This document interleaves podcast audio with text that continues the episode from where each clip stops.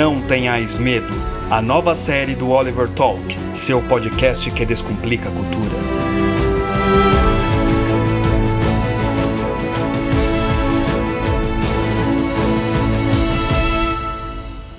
Voltamos, Brasil, para a live de domingo, o domingo maior da cultura brasileira, porque daqui a pouco você já irá dormir e irá novamente fazer a economia do país girar, vai carregar o Brasil nas costas. E meus amigos e minhas amigas, eu sou o Luciano Oliveira, para quem não me conhece, aqui do podcast Oliver Talk, e iremos continuar a falar sobre Alexander Solzhenitsyn, um homem que derrubou o Império Soviético. E junto com a gente, o amigo da rapaziada, o amigo da vizinhança, ele que é admirado por, por, por algumas pessoas aí relevantes.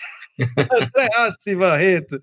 Tudo bem, André? Não te, hoje, desculpa, eu estava sem adjetivos. Ah, muito... muito obrigado. Boa noite, Luciano. Boa noite aí a todos que nos assistem, nos acompanham. Episódio da semana passada aí foi muito bom, muito legal. Nós vamos aí retomar as nossas discussões aí a respeito do Alexander Solzhenitsyn, essa figura única aí na história, no contexto aqui da nossa série Não Tenhais Medo, né? Se o Solzhenitsyn esteve aí, isso quer dizer muita coisa para nós, vamos, vamos entender isso direitinho. Exato, André. Quero pedir desculpas aos internautas, aos nossos telespectadores. Normalmente nós não começamos atrasados, mas começamos hoje cinco minutos devido a problemas de estética. Estava escolhendo a melhor camiseta e vi que é a da Seleção Canarinho, já que na live da, de análise de livros esquerdistas, né, estava falando sobre Rússia, agora Brasil, agora que a gente está falando sobre a Rússia, por que não usar uma camiseta aqui, cinco estrelas, propaganda de graça aqui e por aí vai. Boa noite, rapaziada, com a gente novamente. Guilherme Ian já contribuindo aí, superchat para o povo brasileiro, para o Brasil acordar. O Brasil vai ser gigante pela primeira vez, não vai ser gigante de novo, uma pena. É. Make Brazil great for the first time. É, pela primeira vez. Flávia Bonachela, Daniel Lanchinho, Fábio Saracine. Flávia que a gente conheceu ontem, hein? Pessoalmente, é, eu não é a conhecia ainda. Camila Carneveio, é, é, é italiana, André, como que fala o sobrenome dela? Você? Carnevale. Carnevale, isso. Nossa amiga lá do Instagram, grande Silas Borges, se for argentino, né, em homenagem ao grande escritor argentino Borges, não é? E a sua, e, a, e o clã Oliveira que está com essa tradução, tomara ah. que a moça, esqueci o primeiro nome dela, mas espero que ela esteja aí hoje também, para a gente ficar ó, de olho aqui na, nas traduções. Comparações. Ao vivo aqui, a comparação de tradução também é fact-check. Ao vivo, full-time, fact-checking aqui da Oliver, Oliver, Oliver, Oliver Checking. É, então é isso, amigos. Vamos começar, então? Vamos começar, quer dizer, nós já começamos e nós falamos semana passada sobre quem foi Solzhenitsyn e falamos sobre alguns trechos da obra dele, lemos aqui em full time, apresentamos uma parte do, do episódio Chernobyl sobre como é que era você ser abordado por um comissário soviético, não era uma coisa muito simples, um comissário, um líder, etcétera, para você ver como o pessoal ficava realmente muito, mas muito tenso, conforme nós demonstramos ali no livro. Ah, e hoje, o que nós iremos fazer, certo? Eu preparei quinze slides, deixa eu colocar aqui o nosso, o nosso amigo Solzhenitsyn, e nós ali chegamos até o sétimo slide, eu achava que quinze slides daria para uma hora e meia de, de live, mas uma hora e meia não deu, uma hora e meia só deu para sete. Para metade. É, para metade. Então, é, a nossa expectativa é que é nós venhamos a conseguir terminar tudo hoje. Para a próxima semana, já começar sobre Viktor Frankl, que é outro também aí da série Não Tenhais Medo, sempre lembrando que a série ela tem esse motivo te tirar das trevas da tristeza, te tirar da escuridão, sem qualquer tipo de bússola que possa guiar a sua vida, e perceber que, mesmo vivendo no Vale das Lágrimas, mesmo no mundo aparentemente confuso, que tudo que você faz aparentemente não dá certo, quando você olha como vai ser daqui a cinco, dez, vinte anos, ou mesmo hoje, uh, parece que não tem solução, parece que tudo é simplesmente um conto de George Orwell, ou por aí vai. Nós temos que ter diante de nossos olhos exemplos, exemplos de pessoas que estiveram na pior situação possível e, mesmo assim, a fortaleza do espírito conseguiu sobressair a montanha de miséria. E é isso que nós estamos falando aqui hoje, certo, André? Perfeito. Aí é perfeito, assim. Não, e aí, que conclusão a gente tira? Não tenhais medo, né? Se essas figuras aí que passaram por tudo que passaram e sobreviveram e ainda conseguiram transmitir a mensagem para a posteridade e falar, olha, é possível, é sinal que nós também podemos nos, nos colocar nos eixos aí, para quem, evidentemente, estiver precisando dessa mensagem, porque eles, né, enfrentaram aí o Império Comunista, enfrentaram o campo de concentração nazista e ainda deram a volta por cima, para falar na linguagem do povão.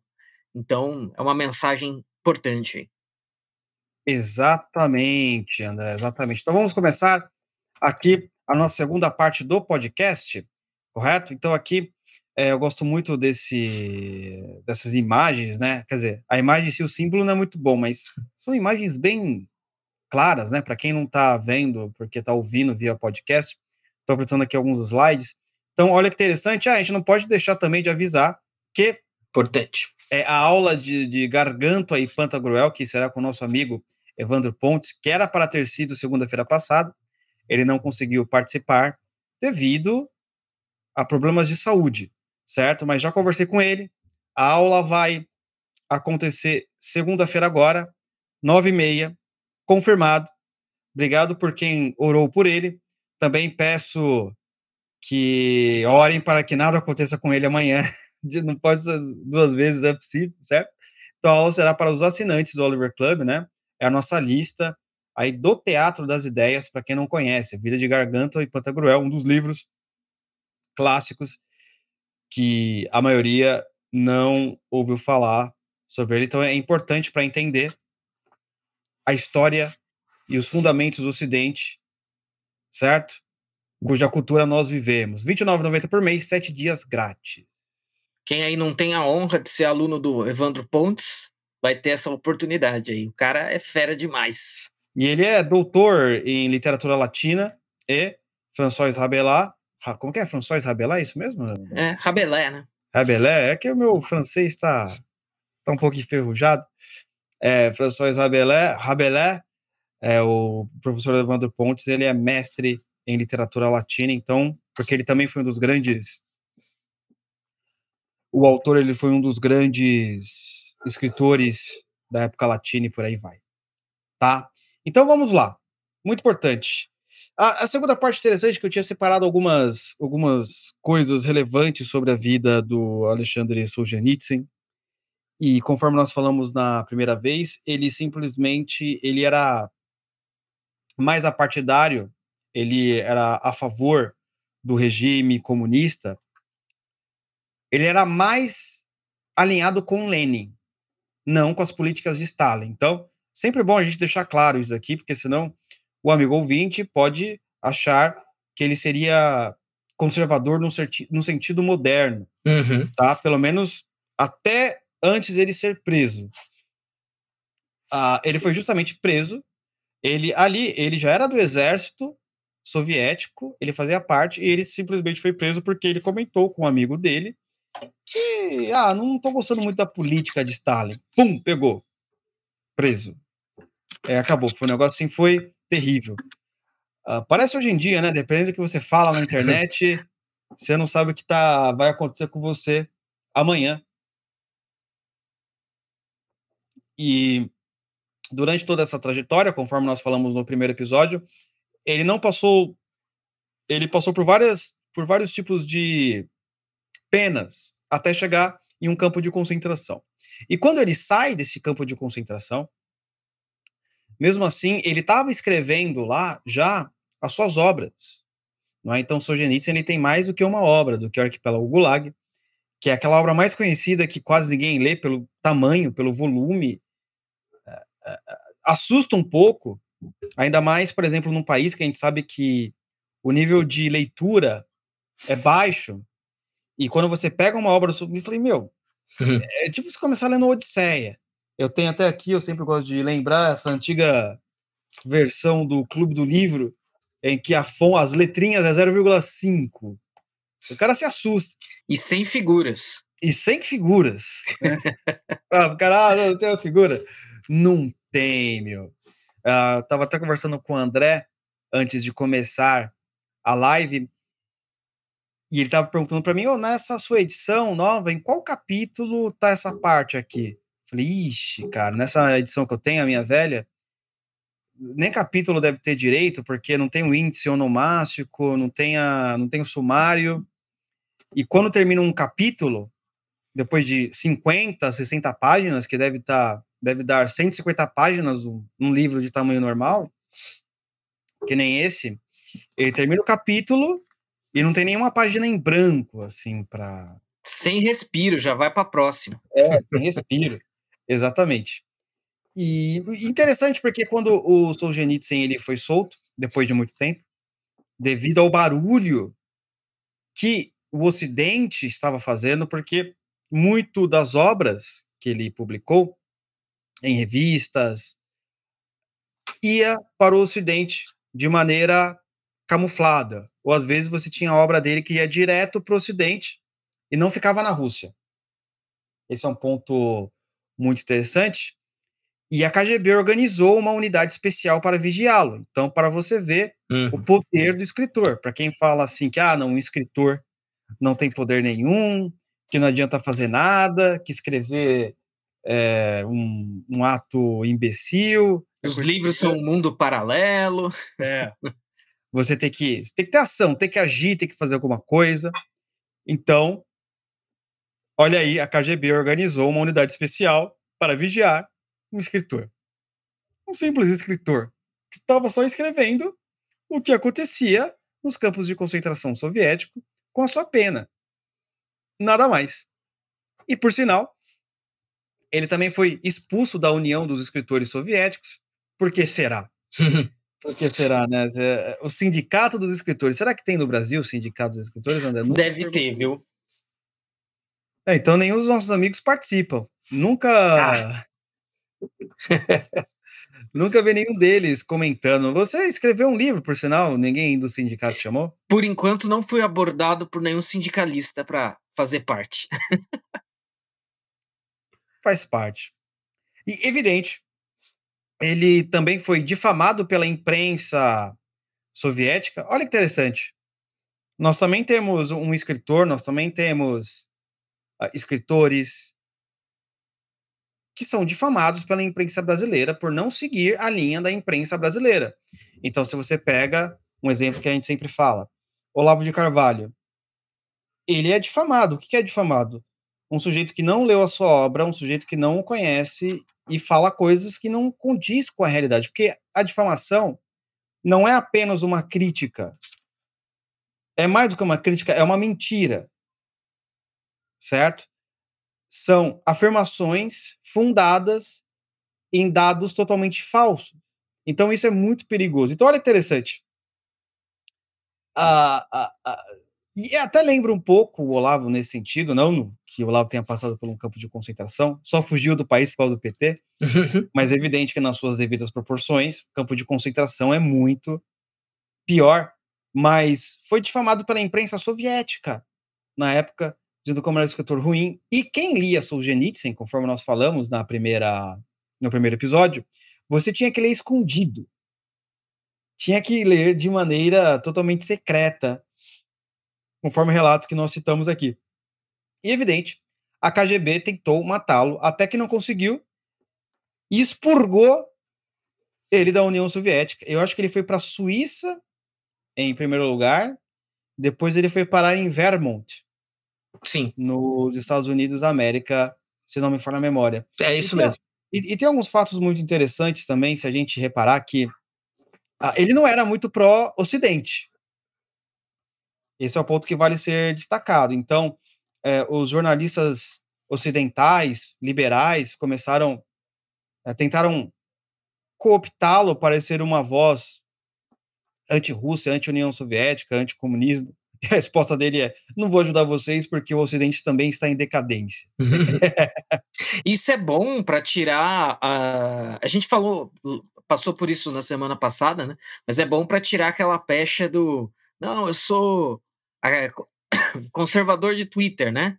Bandeirinha dos Estados Unidos, do, do Reino Unido, e conservador, não sei o que. Não estou falando que, que isso seja errado ou ruim, né? Mas, assim, o Solzhenitsyn não era esse cara, né? Não é, esse, não é a caixinha, é o cara que está dentro da caixinha, ó, conservador ocidental, aqui, ó, e tal. Não, não, era, não era bem por aí, não. E ele tinha toda a razão, porque... Uh, aos crimes do comunismo soviético, russo, né? Eles tiveram muito acobertamento da inteligência ocidental, né? Muitos intelectuais encobriram isso, muitos... Teve uma época que teve muitas viagens, né? De, de intelectuais ligados aos partidos comunistas uh, dos países ali fora do, do, da cortina soviética. E os caras iam para lá, obviamente que eles viam a real, né? Mas mesmo assim voltavam falando, olha, maravilhoso, aqui é o supra, a evolução, eu não lembro quem agora, mas teve um desses que falou, não, ali a gente está diante da evolução da sociedade, da evolução humana, né? Então não teria nem como o Solzhenitsyn ser lá muito diferente, porque se ele passou o que ele passou, uma parcela de culpa aí com certeza estava na mão de toda essa galera ocidental que passou um pano aí para a União Soviética e para os seus crimes, né? E é interessante porque você percebe, olha que interessante esses movimentos históricos. Ao mesmo tempo que o Churchill, ele denuncia que a União Soviética está criando uma cortina de ferro para colocar lá debaixo aqueles países, o Solzhenitsyn denuncia Churchill. Porque, uh, em qual sentido? Olha, a União Soviética, ela realmente queria que os russos que tivessem fugido voltassem à força. E Churchill não foi contra isso. Os russos que estavam na Inglaterra. Né? Esses caras, você sabe, né, que soldados que eram presos na Segunda Guerra Mundial ou que queriam uma outra cidadania e voltavam para a Rússia, sofria como se fosse um preso nazista. Era um negócio terrível. Não era nada fácil. Dando um grande abraço aqui para o nosso amigo Ivan Kleber, a turma do futebol europeu. Hoje também, hein, Ivan? A gente tá no futebol europeu hoje, em futebol russo. Premier League. Premier League. Como é que chama o futebol da... Ah, não é, o nosso não é o Brasileirão, o da Rússia é o Russão. É.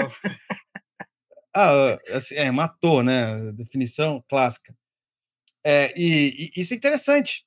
Ó, isso só é... vamos ler o, o superchat aqui do Fabiano Saraceni. É bem interessante, ele mandou ali logo na sequência. Ó, assinem o Teatro das Ideias, melhor investimento nos dias atuais, ansioso pelo episódio sobre Frankl, o melhor livro que li em dois mil e vinte, após ouvir o episódio do B S M com vocês. Grande abraço, meus amigos. Muito obrigado aí, Fabiano, sempre com a gente. Valeu, grande Fabiano aí presente lá, também o nosso grupo para assinantes, nosso grupo Telegram. Rapaziada, gente boa. É, então, o que nós estávamos falando mesmo? Ah, sim. É, então, ele também não ficava flertando com o capitalismo ocidental, como se fosse a, as mil maravilhas. Porque a questão do, do Solzhenitsyn era a questão mesmo de... Ele era muito ligado à Igreja Ortodoxa. Sim. E a própria história da, da Rússia, o próprio nacionalismo russo. Então, ele queria a restauração desses elementos tradicionais que o comunismo simplesmente acabou. E ele já antevia que o progressismo ocidental, né, e o liberalismo também ia acabar com as bases ocidentais. Uhum. Só que ninguém... Quem vai ouvir um velho russo que saiu de uma... de uma... lá, não sei, da, do, do Cazaquistão ele estava. Quem vai ouvir um velho russo? Olha que legal. Uma pena que essa é uma parte que não é muito explorada. É, é muito difícil você encontrar algum livro que tenha artigos que o Solzhenitsyn fala sobre a imprensa e o modo de vida ocidental. Por que é muito difícil? Em primeiro lugar, porque ele não dava muita entrevista. É raro, a gente conseguiu achar uma entrevista aqui, mas é aquelas coisas assim, raras. Ele não dava, ele não falava com o jornalista mesmo, não falava com a Globo, com a Folha de São Paulo, veja. Ele, olha, vocês negócio, é, não falou com a Globo, Globo. Solzhenitsyn fazia isso antes de ser modinha. Quando tudo isso aqui era mato, ele já estava fazendo isso. Ele já estava fazendo isso, eu não falo grande. E com razão. É, ele já fazia antes de ser modinha, entendeu? Antes de todos vocês juntos.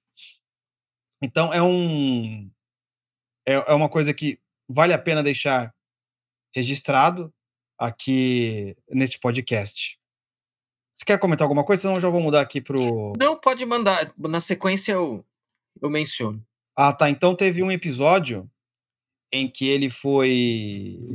Quando a K G B tentou matá-lo, a gente estava falando sobre K G B tentando uhum. matá-lo, aí eu comecei a viajar aqui nas ideias.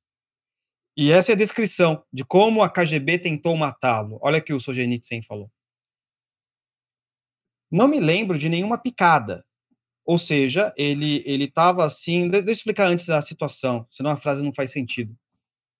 Ele um dia ele estava conversando com uma pessoa, estava andando com alguém, e alguém esbarrou nele. E ele sentiu alguma coisa, mas ele não sabe se era uma picada. Sabe, você está andando na rua, você está ali no elevador, você está na manifestação, você está no trabalho, na rua alguém desbarra. Tropeçou. É, um negócio assim. Aí ele falando, não me lembro de nenhuma picada. Mas no meio-dia, mas no meio do dia, a pele do lado esquerdo do meu corpo começou a doer. À noite, aquilo piorou. Era como um, uma grande queimadura. Pela manhã, aquilo se tornou imenso, pegando todo o quadril esquerdo, o lado esquerdo, a barriga e as costas. E é bom lembrar, gente, que quando a K G B tentou matá-lo, ele já não estava mais na Rússia. Tá? Ok? Por sinal, é... na própria Inglaterra, mesmo após a extinta União Soviética... Eu estava pensando caso, nisso é, agora. O Serviço Secreto Russo matou pessoas ali na Inglaterra, com esses negócios malucos aí, com esses... Chá muito louco aí. É, esses chá... E por aí vai. Aí você pode procurar mesmo, até na B B C, alguma coisa assim, né? É um hábito constante ali, essa eliminação aí. A, no, no exterior. é, é, é isso mesmo que ele falou. Então, é, só que ele conseguiu sobreviver depois de um tempo. Era para realmente ele estar morto. Porque, venhamos e convenhamos, se ele morre na União Soviética, ia ser um escândalo sem precedentes. A imprensa ocidental, naquela época, ainda iria encher o saco. Mas se ele morre no próprio Ocidente, qual diferença faz? Inclusive, quando nós fizemos sobre a vida de João Paulo segundo, que como os soviéticos arquitetaram para que João Paulo segundo, o assassinato de João Paulo segundo, o cara deu o tiro, essa descoberta que foram, que foram soviéticos que arquitetaram a tentativa de assassinato do João Paulo segundo, mas ele sobreviveu ao tiro, só descobriram vinte, trinta anos depois. Certo? Então são coisas assim, ah, é, é, que nem eu falo do Adélio. Acho que do Adélio vai ser a mesma coisa. Do Adélio vai ser vinte, quinze anos depois. Não, aqui no Brasil tudo demora, eu coloco cinquenta. Cinquentinha. É, um cinquentinha. Por aí vai. Correto? Então tem esse aspecto aí importante. Então eu separei também há algumas leituras aqui do, do livro, do Arquipélago Gulag, página seis cinco, sete cinco, sete seis, oito dois, oito três, oito quatro, que são partes relevantes, que falam sobre problemas que estavam acontecendo, que nos afetam até hoje, afeta a igreja, afeta a nossa sociedade, e a maneira como ele descreve as coisas, vocês vão ficar surpreendidos, e eu sempre incentivo a leitura do Arquipélago, tá? Então, deixa eu pegar aqui minha edição. Na minha edição, Círculo do Livro, página sessenta e cinco, não sei se o André conseguiu achar na edição dele aí. não consegui, mas vou fazer as movimentações aqui. Antes até da leitura, será uma coisa rápida que eu separei aqui, um episódio interessante. Talvez até teria outro momento para trazer isso, mas como a gente fez essa menção a esses tópicos biográficos aí, eu acho que esse ponto tem bastante a ver com a, com a, ideia, com a nossa ideia aqui. Uh, o Solzhenitsyn, ele teve uh, câncer, né? Ele teve um câncer em mil novecentos e cinquenta e três, né? É, mas ele, ele já estava preso no Cazaquistão, né? Mas aí o seu cancro, ainda não detectado, continuou a espalhar-se. E no fim do ano, desse ano, né, de mil novecentos e cinquenta e três, Solzhenitsyn encontrava-se próximo à morte, né? Então, ou seja, a gente poderia ter perdido aí, né, o, o, o Solzhenitsyn. Porém, em mil novecentos e cinquenta e quatro, finalmente recebeu o, tra- o tratamento adequado no Uzbequistão, né? Olha só que loucura. E conseguiu se curar. Né? Muito aí, representativo. Uhum. Esses eventos formaram a base do livro O Pavilhão dos Cancerosos. Ah, não sei se, se essa é a tradução oficial, mas é, mas é a tradução que consta aqui nessa nota. Foi durante essa década de prisão e exílio que Solzhenitsyn abandonou o marxismo. Agora começa o negócio começa a ficar interessante. E desenvolveu as posições filosóficas e religiosas de sua vida posterior, né? E gradualmente foi se tornando um cristão como resultado de sua experiência na prisão e nos campos. Isso é muito interessante, né? E é bem aqui a essência do que a gente está colocando. Porque é, é talvez num, num, num, num primeiro degrau, quando a pessoa observa todo aquele sofrimento, Num, num nível superficial, a pessoa se revoltaria, né, contra Deus. A pessoa, ah não, Deus não existe. Se Deus existisse, não ia permitir tanto não sofrimento, sofrimento, todo esse é. sofrimento. Mas com o Solzhenitsyn, o movimento foi na outra direção, né? Uh, e isso também é uma característica... É, o, quem teve uma experiência de vida semelhante a essa foi o Dostoiévski, né? Dostoiévski também ficou alguns anos aí na Sibéria. E esses anos de... de... Ah, Dostoiévski talvez pudesse ser um... Dostoiévski seria um bom personagem para essa série também. Quem sabe a gente não acrescenta aí. Porque teve muito... Um grande literato, assim, produziu literatura de, de altíssimo nível, né? É verdade. Dispensa apresentações. E teve todo esse sofrimento. Teve que, sei lá, escrever e vender ali os livros para sobreviver, para não morrer de fome. Mas, enfim, mas voltando no Solzhenitsyn, né? Acho que, acho que esse episódio é bem, bem interessante, hein?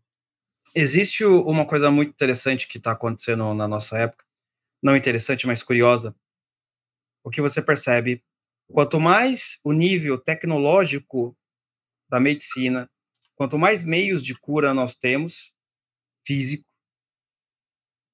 mais se aumenta os problemas que, que os antigos chamavam de doença da alma. O que, que seriam essas doenças da alma? O que nós chama, chamariam na, o que nós chamaríamos na psiquiatria hoje seria crise de ansiedade, depressão, aquela coisa que aparentemente você não vê uma exterior, exteriorização. Evidente, você vê se o cara tá batido, o sujeito ele tá, não tá mais com aquela força que ele tinha antes. Mas é diferente quando você pega uma doença física, por assim dizer, que você já vê a mudança na pele, ah, nos olhos, o cara fica com febre e por aí vai. Então, quanto mais temos o nível tecnológico crescendo, mais também aumenta a nossa falta de resiliência, de resistência em relação ao mundo. Que, que, isso, que isso é muito... Uh, uh, como que é o termo que eu poderia... Paradoxal. Sim. E, de fato, comparado aos antigos, comparado ao que Solzhenitsyn, Dostoiévski, Frankl viveram, a nossa vida é muito mais confortável. Porém, contudo e todavia, eles tinham um sentido para poder enfrentar isso. Então, o que acontece? Quando você não tem um sentido, quando você não tem um objetivo, um propósito, e nós estamos falando isso de algo muito maior... Não simplesmente, olha, eu tenho um objetivo de, de, de ter dez mil até o final do ano, que é um objetivo válido, mas ainda assim é um objetivo material. A dor, o vazio, ele é enorme. Então nós vemos assim pessoas cheias dos seus gadgets, ah, com todo o conforto do mundo, comparado ao que esses personagens viveram, e realmente não conseguem aguentar, não conseguem... É, elas quebram. Sempre estão quebradas. Você precisa um pouquinho mais alto com ela, ela acha que você tem alguma coisa contra, e não sei o quê, que o cara não gosta de mim. Eu falei, não, cara, seu chefe só tá falando isso com você, é que ele quer o relatório do dia. Ele não vai ficar com raiva. Não, ele só quer o relatório. Você atrasou cinco dias. Pode falar. Não, eu ia falar, assim, isso, esse ponto que você está tocando é importantíssimo. Ele é o dilema da modernidade, né? Porque a partir de um determinado momento foram feitas certas promessas, né? E é um negócio bem positivista, uma coisa que a gente estava discutindo é. ontem, né? Não, o progresso técnico... Do, do, dois mitos. Isso você falou, essa questão, o progresso técnico. Então, obviamente, que nós temos acesso a uma, um grau de tecnologia que causa... E ninguém é idiota, óbvio que causa um conforto, né? Uhum. E a gente poder fazer isso que a gente está fazendo agora é um indicativo, né? Se, sem isso aqui, como que a gente ia estar fazendo? Presencial, para muito menos gente, ou sequer estaria fazendo. Correto. Então tem dois, dois, duas mentiras aí, né? Que o progresso tecnológico uh, e um elemento que você não trouxe, mas que entra nessa conta, a liberalização sexual. No começo do século vinte, havia essa crença compartilhada de que esses... Do, ó, conforme o progresso tecnocientífico avança e conforme as amarras uh, relacionadas ao universo sexual vão sendo soltas, a hora que esse processo finalizar, se completar, o, o ser humano vai ser feliz. Agora sim, agora vai.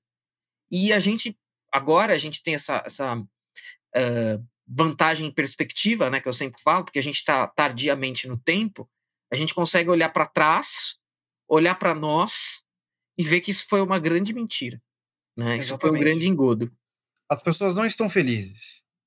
Elas não estão felizes, elas não encontraram a alegria e a satisfação que prometeram quando toda essa liberalização ocorresse. Muito pelo contrário.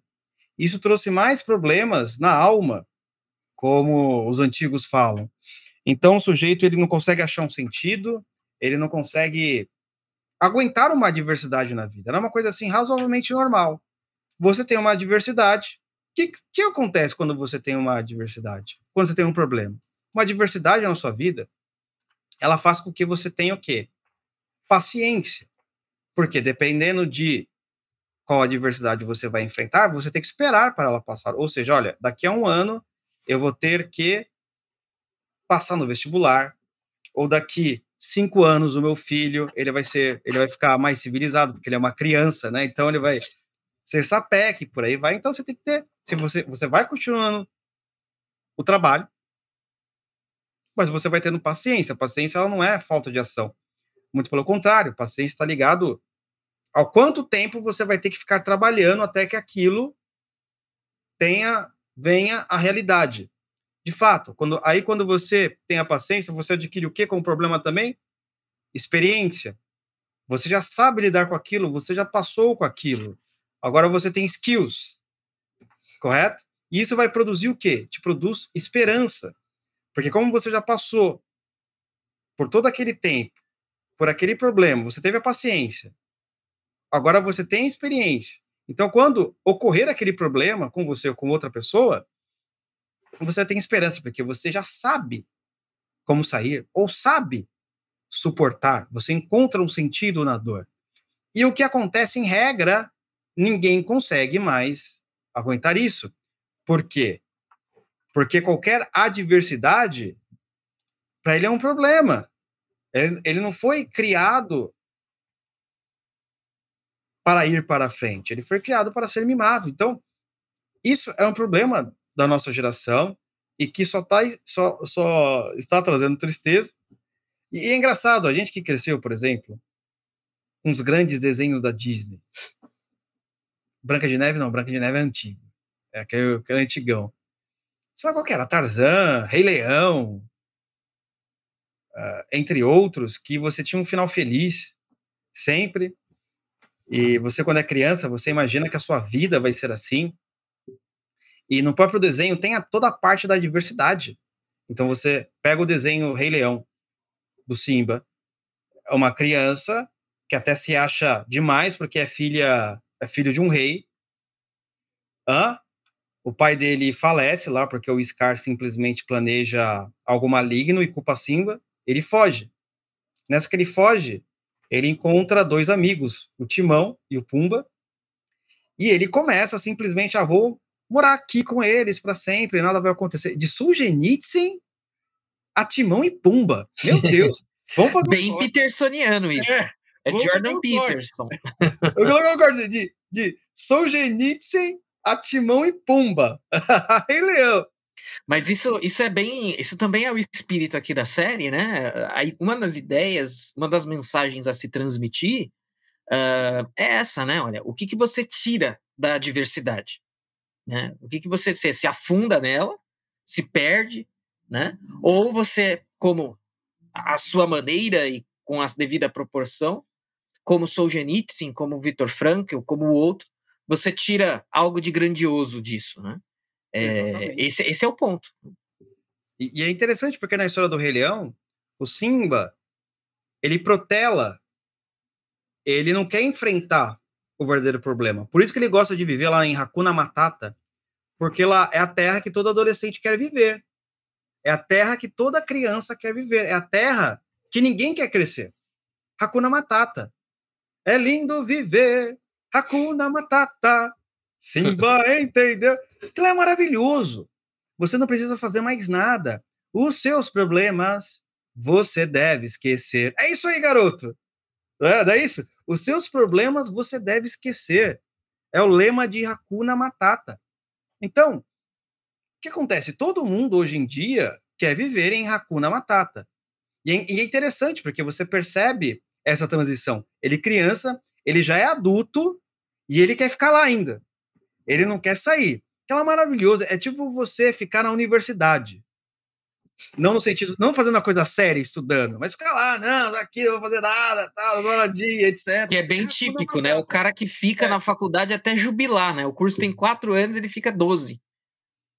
E aí sempre tem que aparecer alguém para tirar ele de Hakuna Matata. Novamente, a mulher representando a maturidade.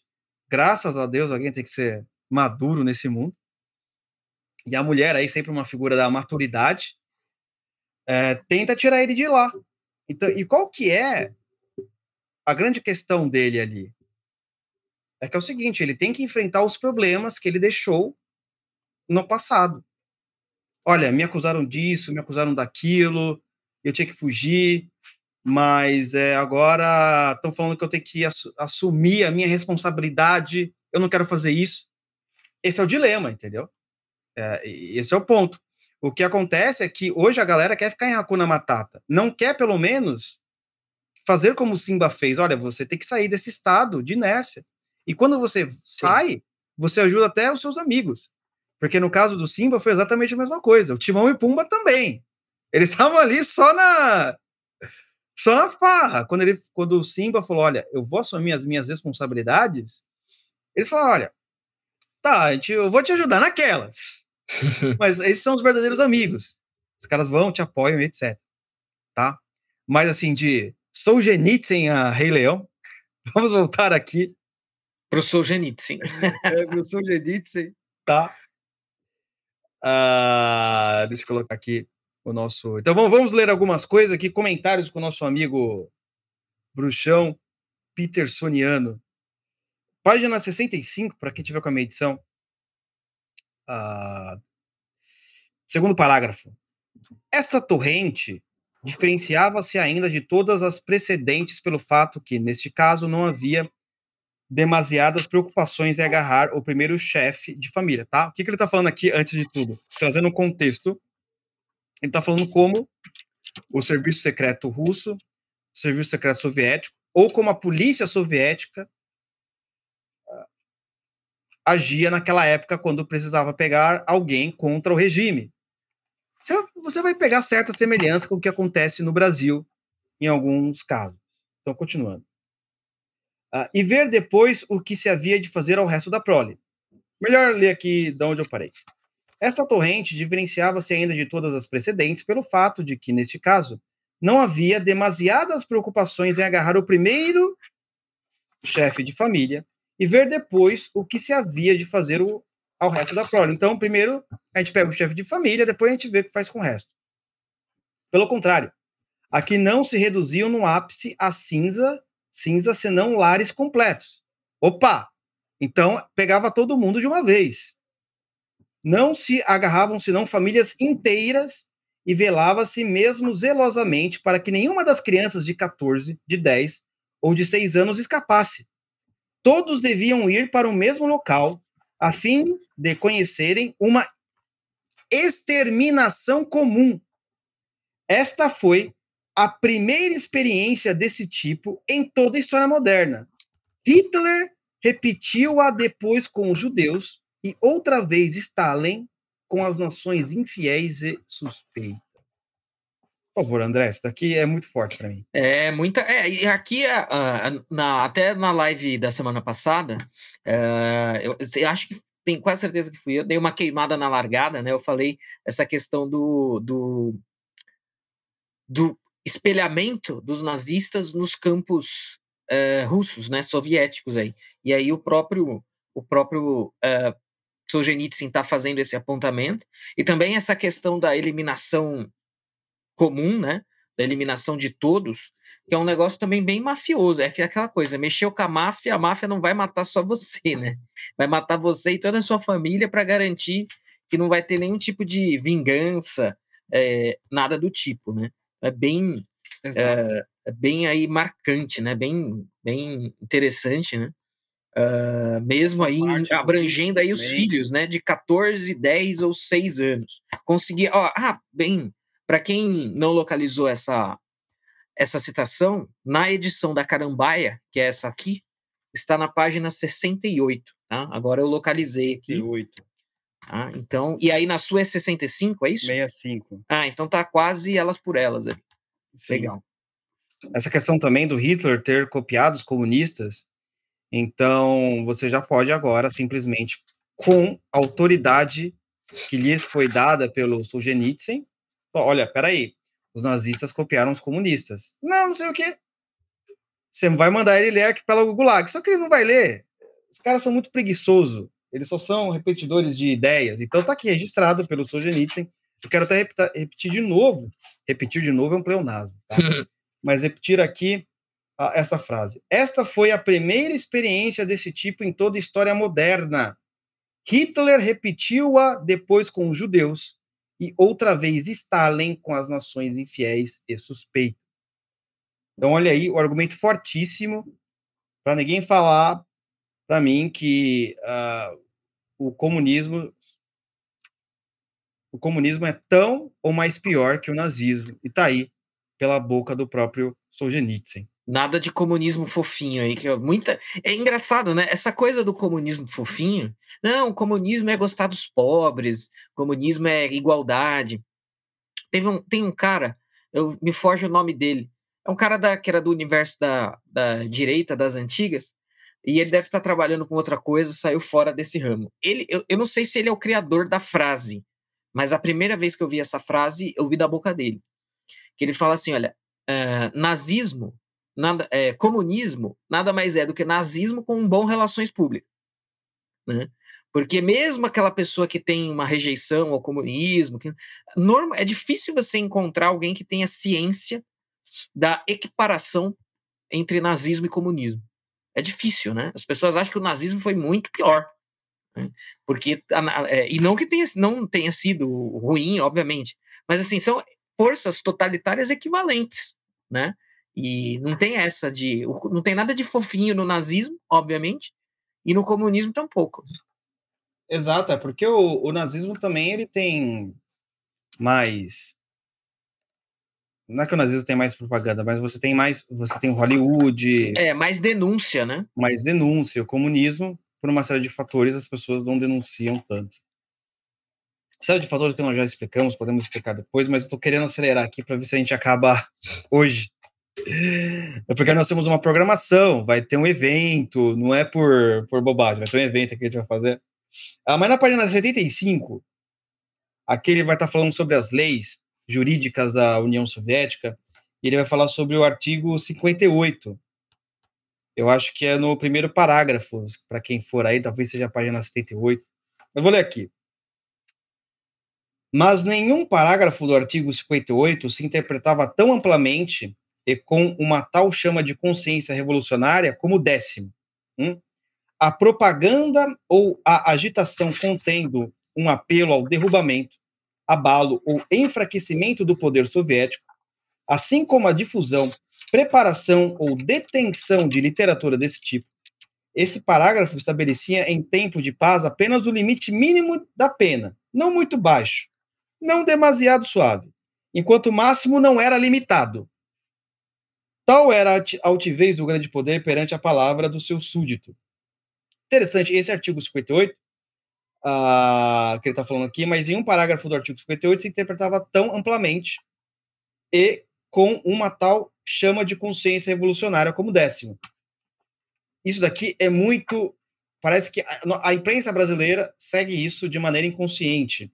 A propaganda ou agitação contendo um apelo ao derrubamento, abalo ou, ou enfraquecimento do poder soviético, assim como a difusão, preparação ou detenção de literatura desse tipo. Então, você não podia viver com nenhum tipo de literatura antissoviética. Então, você sabe que, neste caso, o Solzhenitsyn, o Arquipélago Gulag, era proibido. Interessante porque lá na nossa análise de livros esquerdistas que nós fizemos com Lenin, para os assinantes do Oliver Club, Lenin ele vai falar outra coisa no livro Que Fazer, que lá na época do czarismo, você não tinha muitos livros marxistas. Na verdade, toda a literatura marxista era... Como é que, como é que ele falava? Toda a literatura marxista daquela época era propagandeada, era debaixo dos panos. E aí você vê que, em pouco tempo, já era proibido todo tipo de literatura antimarxista. Correto? Interessante, mas continuando aqui. As mais célebres extensões deste célebre parágrafo eram: por agitação contendo um apelo, podia-se entender-se uma conversa entre amigos e até entre cônjuges, cara a cara ou por carta particular, e o apelo podia ser um simples conselho pessoal. Nós dizemos, podia ser, mas na realidade, assim era. Então, assim, você podia pegar pena máxima. Pena máxima era prisão perpétua, simplesmente por você, às vezes, estar conversando com um amigo, até com a sua esposa, ou com o seu marido, e ele te denunciasse, você poderia pegar pena infinita, por agir contra a União Soviética. E ele está falando assim, coisas bobas. Se você, que nem eu, você fala assim, ah, cara, eu não gostei do que Stalin fez. Ah, não, cem anos. Isso é muito interessante, porque ecoa realmente o livro mil novecentos e oitenta e quatro. Sim. Quando o pessoal fala assim, não, é exagero que o George Orwell escreveu. Não, tá aqui, ó. Aqui tá real. Então, lá, lá no mil novecentos e oitenta e quatro, se você era casado, se você Uh, tinha um filho que já estava doutrinado, você que era pai nem podia falar qualquer uhum. coisa contra o regime, porque você não ia ser preso. Por o seu filho podia te delatar, né? Exatamente. É. É, um comentário em cima disso. É... Eu, ah, sim, uma primeira coisa. Essa, esse trecho está na página setenta, aqui da edição da Carambaia, tá? Enquanto, enquanto o negócio vai rolando aqui, eu vou... Ah, eu, vou, eu vou falando. Tem um livro, um outro livro que foi citado aqui, eu acho que foi a Flávia, inclusive, que citou agora há pouco no chat, que lembra muito essa questão. É, só é um livro histórico, né? Não é um livro biográfico, autobiográfico ou um romance, mas é o livro Sussurros, do Orlando Figgs, tá? É um historiador. E, e aí, ele, por que, que o, o, o livro tem esse título? Né? Porque muitas vezes, ali na, nesse, num ambiente policialesco, totalmente policialesco, como um ambiente totalitário de tipo comunista, é, como é que as pessoas precisam conversar caso elas venham a dizer algo do tipo, algo que, que se enquadre aí no, no, nesse artigo, né? Como um crime caracterizado por esse artigo. É, meu amigo, é no máximo sussurro, né? Porque senão né? Você pode aí de uma infinidade de, de punição. Exato. Né? Então, assim, eu, eu, esse livro é muito bom e eu acho muito interessante pensar esse aspecto, né? Ou seja, você tem é, uma abolição da vida privada, né? Não tem... É, nós, contemporaneamente, a gente é muito marcado por essa concepção de vida privada. Então, da porta para dentro, faço qualquer coisa, é, falo o que eu quiser, se eu quiser falar, sei lá, xingar o, o político X, Y, é, enfim, exceto coisas criminosas, e às vezes até coisas criminosas, as pessoas têm muito essa concepção de que da porta para dentro tá, tá liberado. E uh, o comunismo é um negócio que a, acaba com essa ideia totalmente. Não, não existe vida privada. O mil novecentos e oitenta e quatro tem lá o crime de pensamento, né? Ou seja, nem esse ambiente aqui é privado, né? Se você cometer um crime aqui, isso também é do interesse aí do Estado, do poder político, e ele vai poder te sancionar aí de acordo com, sei lá, a lei, as leis malucas aí, ou com a pura autoridade ali do, do ditador. Né? Bizarro, bizarro. Vou continuar então a leitura. Eu parei aqui, vou, vou continuar aqui. É, eu parei no nós dizemos, podia ser, mas na realidade assim era. Abalo ou enfraquecimento do poder era qualquer pensamento que não se ajustasse, veja bem, olha que interessante esse trecho, qualquer pensamento que não se ajustasse ou não se elevasse à incandescência do pensamento do jornal do dia, pois tudo o que não fortalece enfraquece, pois tudo o que não se ajusta abala. E aquele que hoje não canta conosco, esse é contra nós, Ma- Mayakovsky, que provavelmente era o literato, ou melhor, literato não, um articulista aí da grande mídia soviética. Então você tinha que estar sempre de acordo com o jornal do dia, com a imprensa da época, porque senão você era cancelado, mas cancelado de maneira real. Não é só cancelado na internet. Tudo bem que hoje em dia o cancelamento da internet, às vezes, ele vem para a vida física. Você tem cancelamentos assim que o, o sujeito ele perde emprego, perde a sua fonte de renda e por aí vai. Uh, então, uh, o jornal ele já tinha esse papel antes e hoje não mudou muita coisa, tá? Uh, então você imagina, se você, seu nome aparece no jornal, etcétera, você é uma pessoa justa, mas o jornal por motivos ideológicos não gosta de você, ninguém mais vai querer se relacionar contigo. Ah, seu nome apareceu na T V. Qual emprego você vai ter? Ah, qual patrocinador você terá? Hoje na internet, talvez, as pessoas, seus seguidores, eles podem ter até compaixão, ou no sentido que, olha, achei injusto isso, te ajudar e etcétera, por aí vai. Nós temos esse escape hoje em dia. Mas, no geral, ah, muito que acontecia na imprensa soviética que o Solzhenitsyn está relatando aqui, que ele passou na pele, acontece exatamente agora. Em ambientes que supostamente não são totalitários como era a União Soviética, que é, talvez seja ainda pior. Exatamente, exatamente. Agora ele está uh, continuando ainda, ele está explicando, explicando cada artigo aqui. Ou melhor, cada trecho do artigo. Por, abre aspas, fabricação de literatura, fecha aspas, compreendia-se qualquer coisa escrita num único exemplar, uma carta, notas, um diário íntimo. Hoje seria o quê? Tweet, Facebook, não, seria o A D M do Twitter, A D M do Instagram, e-mail, é. uh, o seu WhatsApp, seu Telegram. Quebra de sigilo. É, exatamente, se a gente fosse transferir isso, não seria você colocar numa rede social. No caso, a rede social era outro exemplo que a gente deu.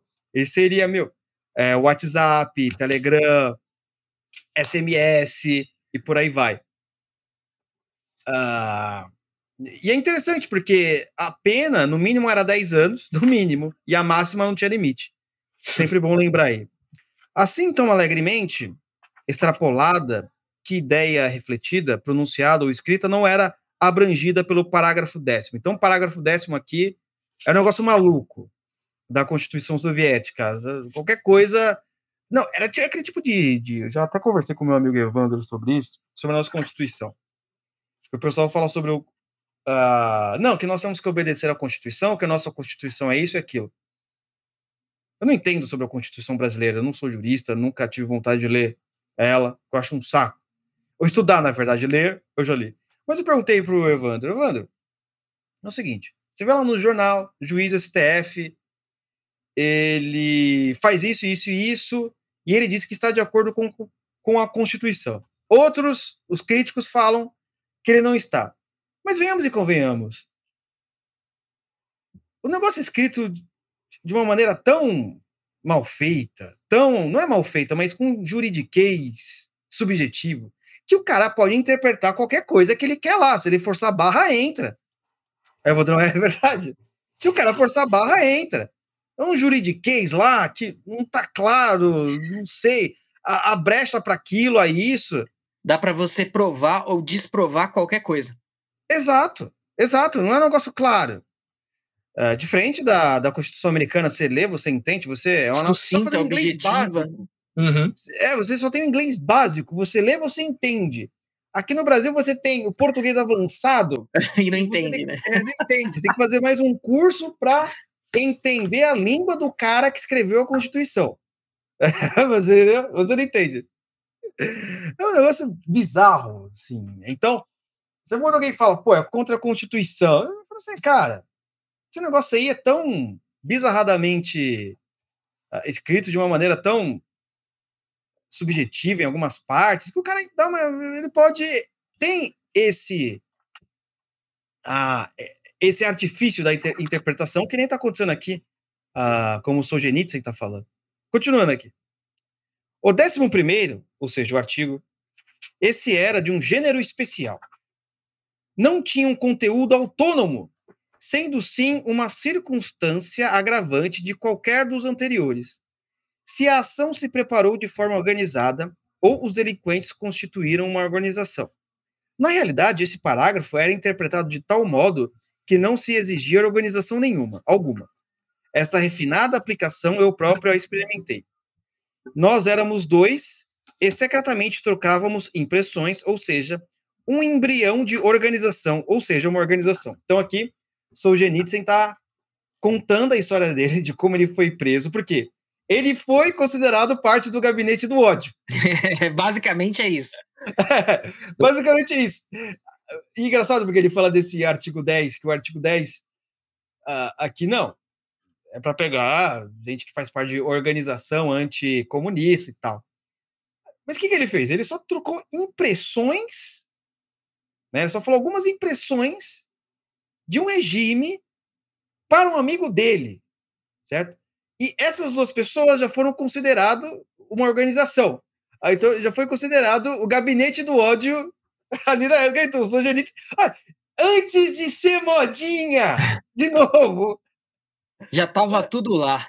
É, antes de nego chegar, ai, não, eu faço parte do gabinete do ódio, G D O e papapá. Solzhenitsyn foi o primeiro, o membro original, membro, pai fundador do gabinete do ódio, certo? Ele foi o primeiro a sofrer esse tipo de difamação. Você quer comentar alguma coisa? Eu vou ler aqui, já continuo. Não, perfeito, pode, pode seguir. Ok. O décimo segundo parágrafo punha em causa a consciência dos cidadãos. Referia-se à não denúncia... Olha que interessante. Muito Referia-se interessante. à não denúncia de qualquer das ações acima enumeradas. E para o grave pecado de não denunciar, a pena não tinha um limite máximo. Certo? Então você imagina aquela coisa, seu filho, seu marido, sua tia, o padre, o pastor, se ele não te denunciasse, ele pegaria uma pena perpétua se o juiz não tivesse bem naquele dia. Que interessante isso daqui. No sentido de que, olha como as coisas já aconteciam. É que nem hoje. Hoje, o sujeito, ele, às vezes, ele vai preso aí, porque discordou, e você nunca sabe quando o cara vai sair.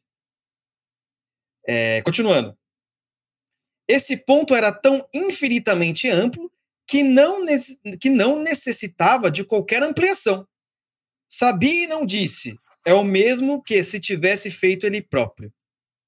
É isso daqui. Já vou mudar de página. Você vai... É... Queria comentar algo? Não, perfeito. Acho que assim, é, fala por si só, né?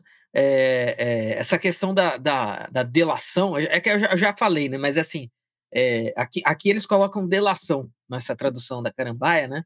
Uh, era o parágrafo, o parágrafo doze, né? Era o parágrafo sobre a não delação. Então, assim, é uma obrigatoriedade. Olha, eu fico imaginando o, o, o ambiente social é, onde isso acontece. Entendeu? Imagina esse ambiente onde todo mundo à sua volta é um delator em potencial seu, seja você alguém de fato perigoso, alguém de fato perigoso entre aspas, pra, perigoso para o contexto, né? Seja você de fato alguém antirrevolucionário, mas e se você não for? E se, sei lá, algo que você fez for interpretado dessa maneira, e aí você for delatado e preso, sei lá, e sofrer toda... É, é tipo, é um ambiente, é uma dinâmica social, assim, muito, muito maluca, anti-humana. É. Ai, ai, ai. É, não, você tem total razão, André. Opa, vamos para a página oitenta e dois, tem coisa boa ainda, tem melhor do que isso. A página oitenta e dois aqui, primeiro parágrafo, o André vai achando aí na edição, é, ele vai dizer o seguinte: em parte alguma foi indicado que era preciso procurar deter o maior número de intelectuais, certo? Então ele vai falar agora dos intelectuais, uh, como os intelectuais eram presos, por que eles eram presos, por qual motivo, então isso é muito importante. Em parte alguma foi indicado que era preciso procurar, de... procurar deter o maior número de intelectuais, mas se não os esqueciam nunca nas torrentes anteriores. Agora, po... agora tampouco os esquecem. Então a questão aqui é o seguinte, nós falamos ali do, do parágrafo do artigo número dez e as formas como cada membro da sociedade era preso. Então você tinha o pai de família, ele vai falar sobre os padeiros, ele vai falar sobre a dona de casa, intelectual, engenheiro e por aí vai, tá? Então não vou ler tudo porque para cada tipo de profissão existia uma maneira específica de sofrimento e uma maneira específica para o sujeito simplesmente ter a pena. Para quem não sabe também, quem quer saber a pena, a, qual, o que, que o sujeito sofria dentro de uma prisão, de uma prisão soviética, na nossa playlist de podcast sobre o comunismo, que inclusive está aqui na descrição, eu fiz três episódios sobre como os comunistas aplicavam as suas penas. Então, uh, o que, que fazia, se jogava ele dentro do poço. Então, são mais de trinta tipos de castigos, genocídios que eles faziam lá, tá? Então, você pode dar uma olhada. O link está aí na descrição, ou se não, você pode procurar no que na, no, não mostra a playlist no Spotify, só mostra a playlist no SoundCloud. Você vai lá no SoundCloud da, da Oliver Talk e procura a playlist Comunismo. Tem três episódios sobre métodos de tortura soviético. Coloca aí métodos de tortura soviético, Oliver Talk no Google, que você vai achar três episódios sobre isso, né? Então, por favor, não ouça comendo. Eu já tô aqui. Vamos lá. Em parte alguma foi indicado que era preciso procurar deter o maior número de intelectuais, mas se não os esqueciam nunca nas correntes anteriores. Agora tampouco os esquecem. Basta uma denúncia estudantil, a associação destas palavras deixou-a muito de soar de maneira estranha, segundo a qual o professor da sua escola superior cita pouco Lenin e Marx, e de modo geral não cita Stalin. E o professor já não comparece à conferência seguinte. Olha que interessante. Tomou um sumiço. Tomou um sumiço porque não falou ali de, de certa ideologia, então você cai fora. E se ele não faz nunca citações? Todos os orientalistas de Leningrado, das gerações média e jovem, são presos. Todos os membros do Instituto Norte, exceto os do Serviço Secreto, são presos. Não desdenham nem mesmo os professores das escolas primárias e secundárias. Em Sverdlov, monta-se o processo de trinta professores das escolas secundárias, encabeçados pelo seu impe- inspetor provincial de ensino, Perelin. Entre as terríveis acusações figuras... Não, vamos lá, deixa eu ler de novo, que tá difícil. Entre as terríveis acusações figura a de instalarem árvores de Natal para incendiar as escolas. Então, a todas as pessoas que elas simplesmente citavam pouco Marx, Lenin, ou não falavam nada de Stalin, ah, como que, que elas recebiam de acusação na hora que chegava? Ah, não, você colocou fogo na árvore de Natal. Não, muito louco. É. E, so, e sobre a cabeça dos engenheiros, agora está falando dos engenheiros, já da geração soviética, abate-se o bordão com a cadência do pêndulo. Ao topógrafo de Minas, Nikolai Merkurichnikov, pelo fato de que, devido a uma alteração nos estratos, estes não coincidiram com duas galerias de uma mina que deviam encontrar-se e aplicar-se o artigo cinquenta e oito, traço sete. vinte anos, o jeito ficou. E por aí vai, ele vai descrevendo, tá? Um monte de coisa. Não gostei de você, trinta anos. É. Camisa é verde e amarela, trinta e cinco. É sério, isso realmente acontecia. É tipo um leilão de pena, né? Era um negócio terrível que aconteceu na época. Eu coloquei aqui na página oitenta e dois. A página oitenta e dois é gigante, hein? oitenta e dois e oitenta e quatro. Vai, para terminar. Você viu como as coisas eram terríveis na época. Montões de vítimas, montanhas de vítimas, ofensiva frontal da N K V D contra a cidade. Numa mesma onda, mas por causas diferentes, S P Mativeia vê prenderem o marido e três dos seus irmãos. Do quatro, só um regressou. Agora, agora ele está falando de uma série de pessoas que foram presas aqui. A um técnico eletricista quebrou-se no seu setor um cabo de tensão para ele, vinte anos. Não, ah, ah, cometi um erro no trabalho. Você, sabe, fez um reinho no trabalho. Aquele reinho comum que você faz no trabalho. vinte anos. Tá indo contra a pátria. Tá é. sabotando a pátria. vinte anos. O operário Novikov, de Perm, é acusado de preparar a explosão de uma ponte sobre, sobre o rio Kama. E o Yakov, também de Perm, foi detido de dia e foram buscar-lhe a esposa de noite.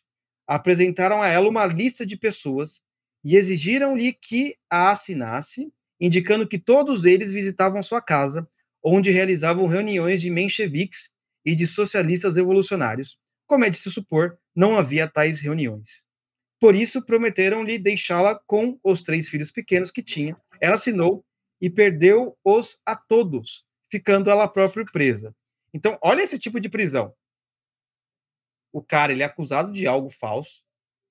A mulher é levada e ela é acusada de, de uma situação totalmente falsa. Ah, você na sua reunião, você tem... Na sua casa faz reunião com mencheviques e socialistas revolucionários.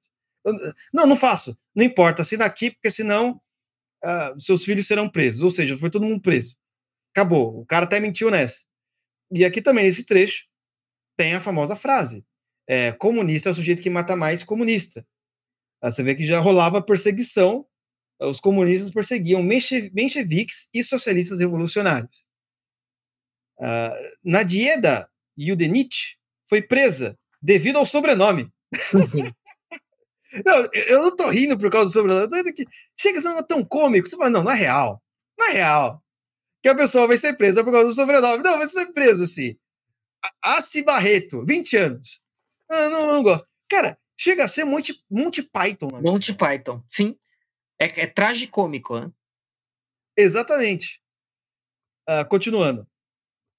Uh, é verdade que nove meses depois ficou estabelecido que não era da família do general do mesmo nome e foi posta em liberdade. Mas por uma tal estupidez, durante esse tempo morreu a sua mãe de desgosto. É, então, ela foi presa porque tinha sobrenome de um general. E ela ficou nove meses, mas a mãe morreu de desgosto, porque a filha... Nossa, cara, que maluquice. Em Staraia Russa, era exibido o filme Lenin em outubro. Será que a gente consegue achar esses filmes soviéticos? Passar pra rapaziada? Num dia aí? Por que não? Se alguém do chat... Tivesse informação... Tivesse informação... Alguém estiver escutando o podcast, se você tiver lá no nosso grupo de assinantes Oliver Club, coloca lá no Telegram. Ou manda um e-mail, contato arroba Oliver Talk. A gente Acho faz que... uma watch party com esses filmes aí. É, a gente pode fazer lá no, no, no, na Twitch. Aqui eu não sei se daria problema, depende, né? Se o filme tiver direitos autorais. Então lá, o filme Lenin em Outubro, Lenin em Outubro, deve ser uma bosta. Tá? Deve ser aqui. Alguém prestou atenção à frase. Isto deve sabê-lo, Paltinsky. E Paltinsky era um defensor do Palácio de Inverno. Esperem, nesse lugar trabalha uma enfermeira que se chama Paltinskaya. Apanhem-na e prenderam-na. Tratava-se efetivamente da mulher que depois do fuzilamento do marido se ocultava num lugar afastado. Então, um negócio muito louco.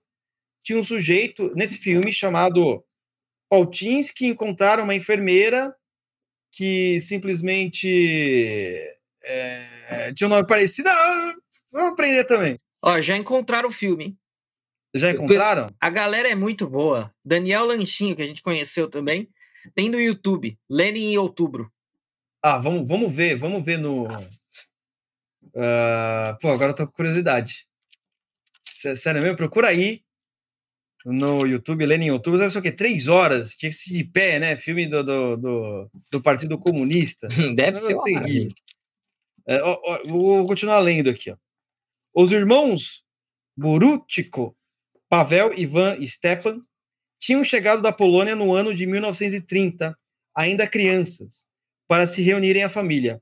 Agora já adolescentes são condenados a dez anos por suspeita de, de espionagem. Que interessante. Toda essa parte aqui. Uma condutora de bondes de Krasnodar, ao regressar tarde da estação a pé, passou nos subúrbios para a desgraça sua diante de um caminhão, perto do qual se movia gente. Ora, o caminhão estava repleto de cadáveres. As pernas e os braços apareciam por baixo do, do, do, do oleado. Alguma coisa assim. Tá... tá... Aqui não tá bom, é, parece que tiraram a palavra inteira aqui, mas enfim. Perguntaram-lhe o nome. No dia seguinte foi detida. É só isso. O comissário instrutor perguntou-lhe o que tinha visto. Ela reconheceu honestamente o que vira. Eis a seleção de Darwin. Propaganda antissoviética, há dez anos. Ah, essa, para fechar com chave de ouro, na página oitenta e quatro, essa é a melhor parte. Essa é a melhor parte. Um padeiro semi-analfabeto gostava nas suas horas livres de assinar o seu nome. Ou seja, o padeiro semi-analfabeto. Ah, vou treinar meu nome aqui. Sabe, o cara com cinquenta anos de idade começou a treinar o nome dele num papel. O que o elevava perante a si mesmo. Nossa, você escreveu meu próprio nome. Que maravilha. Não havendo papel branco, servia-se do jornal.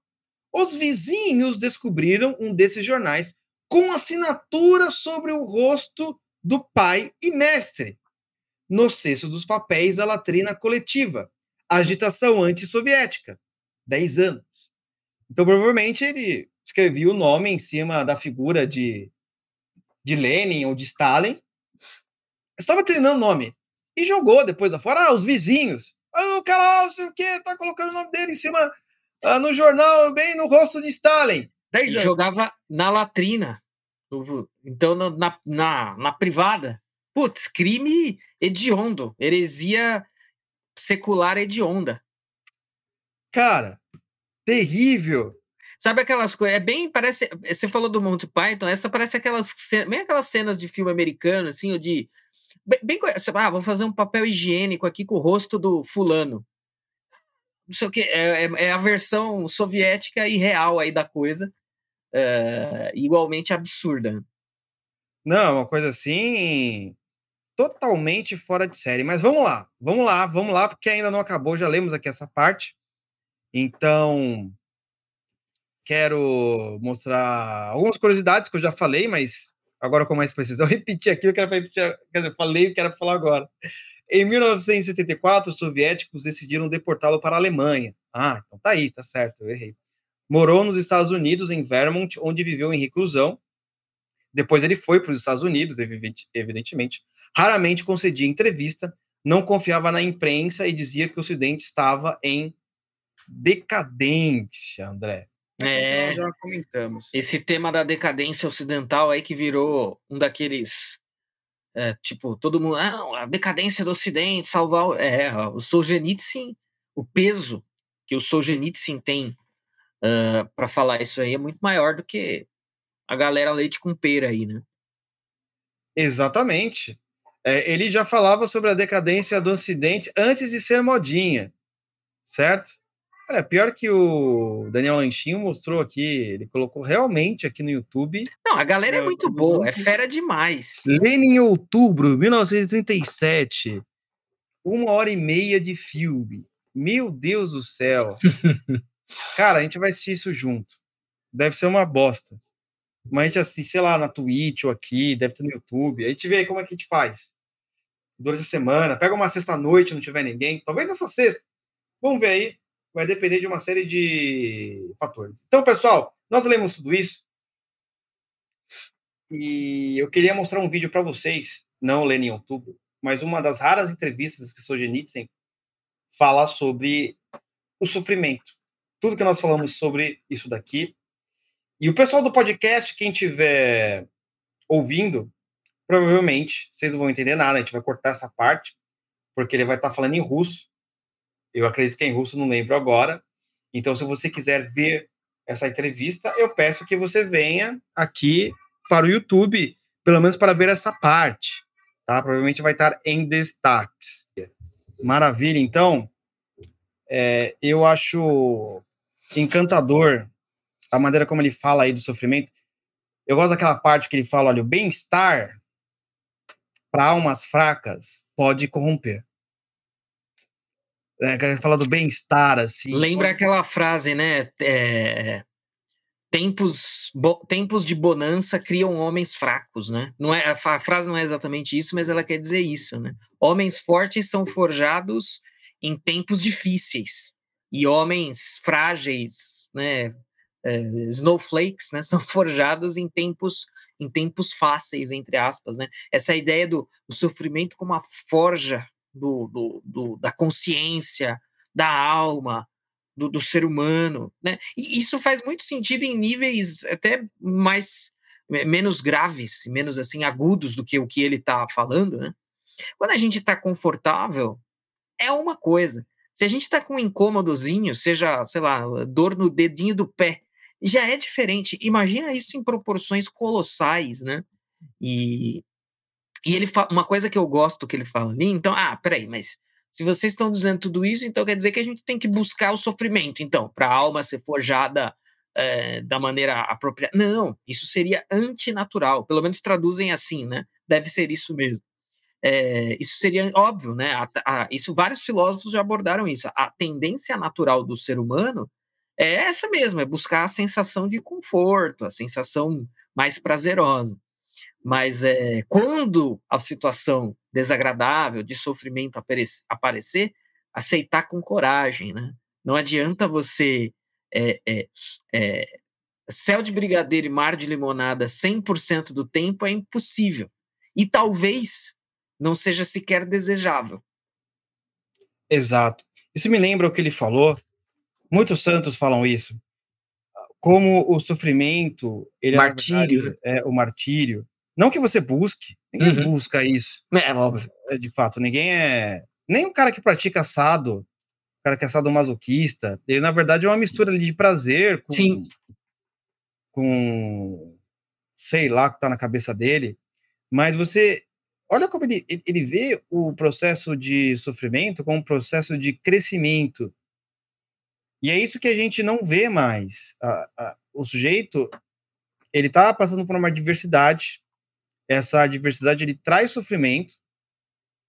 E ele quer se livrar do sofrimento, não enfrentá-lo. Evidente, todos nós queremos nos livrar, que nem o próprio Solzhenitsyn falou.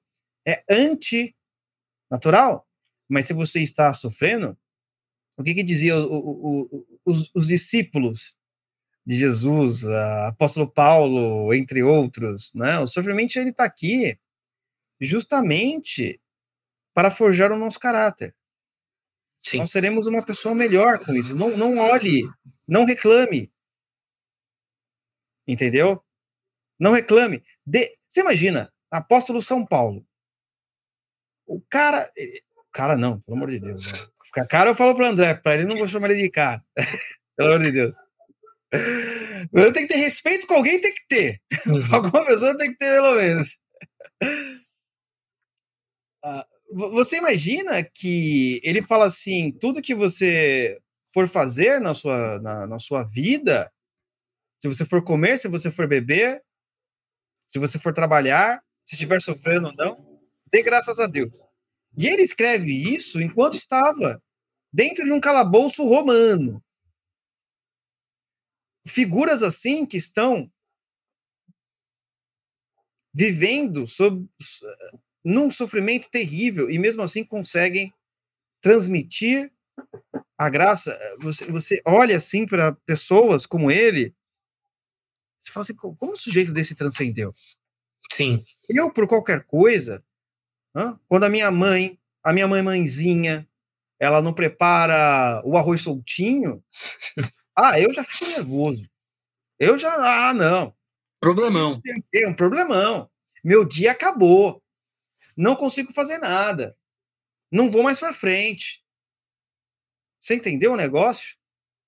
É totalmente diferente quando você vê o sofrimento no sentido de que, não, peraí, isso aqui tem um propósito, há um sentido. Eu não posso simplesmente sucumbir e murmurar. Esse é o meu chamado. É o chamado de todo ser humano, se assim pode uh, se dizer. É você caminhar no vale da sombra da morte. Eu gosto muito disso, porque o caminhar no vale da sombra da morte, eu gosto desse salmo, porque ele fala sobre caminhar, ele não fala de ficar parado. Uhum. O salmista, ele diz, vamos caminhar no vale da sombra da morte, ou seja, ele não falou para você parar, ele não falou para você sentar e chorar, ele não falou para você ficar ali no canto da árvore esperando aparecer uma ajuda, aparecer sua mãe, seu pai. Ele está falando, você vai caminhar no vale da sombra da morte até que um dia apareça a luz do sol no horizonte. Mas se você ficar parado, pum, você quebra. Você sucumbe. Sua vida não vai para frente. Você é dominado pela, pelo sofrimento. Aí vira um ciclo vicioso. E uma coisa que eu aprendi nesse pouco tempo de vida que eu tenho, trinta e seis anos, eu acredito, me diziam assim, André, quando uma pessoa ela era meio safada, picareta, quando ela não, não conseguia, já mostrava uma certa índole maligna, você já viu esse ditado? ditado. Ah, não, deixa, a vida vai ensiná-lo. Uhum. Eu cheguei com trinta e cinco anos e vi que isso é mentira. A vida não ensina ninguém. O cara ele pode ter sofrimento, certo? E quem garante que ele vai ser bom? Stalin não sofreu também? Uhum. Hitler também não participou da Primeira Guerra, ou pelo menos estava ali na Alemanha, eles não sofreram também da Grande Depressão, etcétera. Não eram para ser pessoas boas? A vida não ensinou? Então, não é o simples fato de você sofrer. É o que você faz com o seu sofrimento, que é aquilo que o próprio André vai falar, basicamente, junto com o Viktor Frankl. Exa- não, exatamente. Eu, enquanto você pontuava essas questões aqui, na minha cabeça estava tava martelando o Viktor Frankl aqui. Isso é muito... Por isso que eu, assim, cada personagem que a gente já analisou e vai analisar aqui na série Não Tenhais Medo, ele tem a sua peculiaridade, né? Ele tem a sua característica própria, mas eu acredito que Solzhenitsyn e Viktor Frankl são uh, personagens sui generis aí nessa, nessa discussão. Né? Eles têm aí experimentações únicas, que eles estiveram vivenciando aí das maiores ou a maior tragédia da humanidade, maior crime contra a humanidade, e conseguiram, a partir daí, uh, um saldo positivo. Né? Então, desse sofrimento todo, que seria convidativo para rejeitar Deus, seria convidativo para, tipo, se, se mergulhar de cabeça é na, na, na, no niilismo, na depressão, na, na, muito pior, né? É, no, no, no, talvez até no suicídio, os caras não só na, não, inverteram a polaridade, né? Eles extraíram daí sentido, extraíram daí uma conversão, extraíram daí, ó, extraíram daí o fato de que as almas se forjam no sofrimento. Então, assim, é, é, são aqueles ensinamentos, né, que realmente são para a gente tomar com, com toda a seriedade, né? Com toda a seriedade, porque eles extraíram, fazendo uma comparação ruim, mas desses limões aí, eles extraíram uma, a mais importante das limonadas, né? Então, é, realmente faz a gente refletir sobre a nossa própria vida, né? Se a é gente uma frase... Tá... Eu, desculpa, André, pensei não, que... Não, perfeito. Mas... colocar o um ponto final. É, mas é isso, é isso. Para complementar o que você disse, a frase do Solzhenitsyn. É. O sofrimento forma a alma como nada mais pode fazer. Como nada mais. Certo? Então não reclame do seu sofrimento. Uhum. Certo? É, eu gosto sempre daquela passagem do Moisés. Hoje eu tô bíblico. Oliver bíblico. Uh, vamos voltar isso aqui para Bible Talk. Bible Talk. É, eu gosto daquela passagem, por exemplo, que Moisés, Moisés já tá lá, pegou o povo, saiu do, lá do Egito, atravessou o Mar Vermelho, top, top, certo? E aí os caras, ah, vamos pra Terra Prometida e pá, não sei o que, que é muito louco, a rapaziada no funkzão, rolando samba e tal, naquela pegada, naquela pegada, sabe? E tal, carnaval e não sei o que, bora Terra Prometida. E aí, uh, Moisésão falou, não, não vou falar Moisés, respeito com alguém, pelo menos, né? Moisés, Moisés, ele, olha, eu vou subir aqui no monte e eu vou pegar as tábuas, tá? Vocês se comportem aí. Eu, só que Moisés demorou um pouquinho, demorou um pouco, aí um...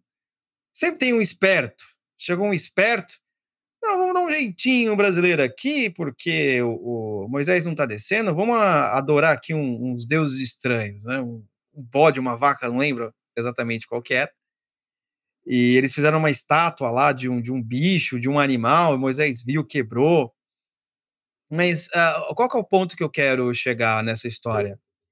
É o seguinte, eles viram os milagres, eles viram o poder de Deus, eles viram tudo de melhor, e agora eles estavam no caminho da Terra Prometida, dez dias, ou pelo menos alguns dias fora do Egito, eles já começaram a reclamar. Não, porque no Egito era melhor. Não, porque a cebola de lá era melhor. Pô, mas eles não estavam reclamando, eles estavam trezentos anos. trezentos anos é, escravos. Se eu não me engano, é trezentos anos que eles ficaram. Alice, por favor, se eu estiver errado, alguém pode, pode me corrigir no chat. Mas eles não estavam reclamando, vocês não ficaram trezentos anos escravos aí? Não, mas veja bem, não sei o quê, etcétera. E começou a murmuração. Mesmo os caras receberam tudo. Aí Deus chegou para Moisés e falou o seguinte. Ó, beleza, só vai entrar na Terra Prometida Josué e Caleb, se não me falha a memória. Só esses dois. E vo... nem você vai entrar. Certo? E nem o resto do povo vai entrar. Só vai entrar o pessoal que é menor de dezoito. E se ficaram quarenta anos rodando no deserto. Eu gosto dessa história.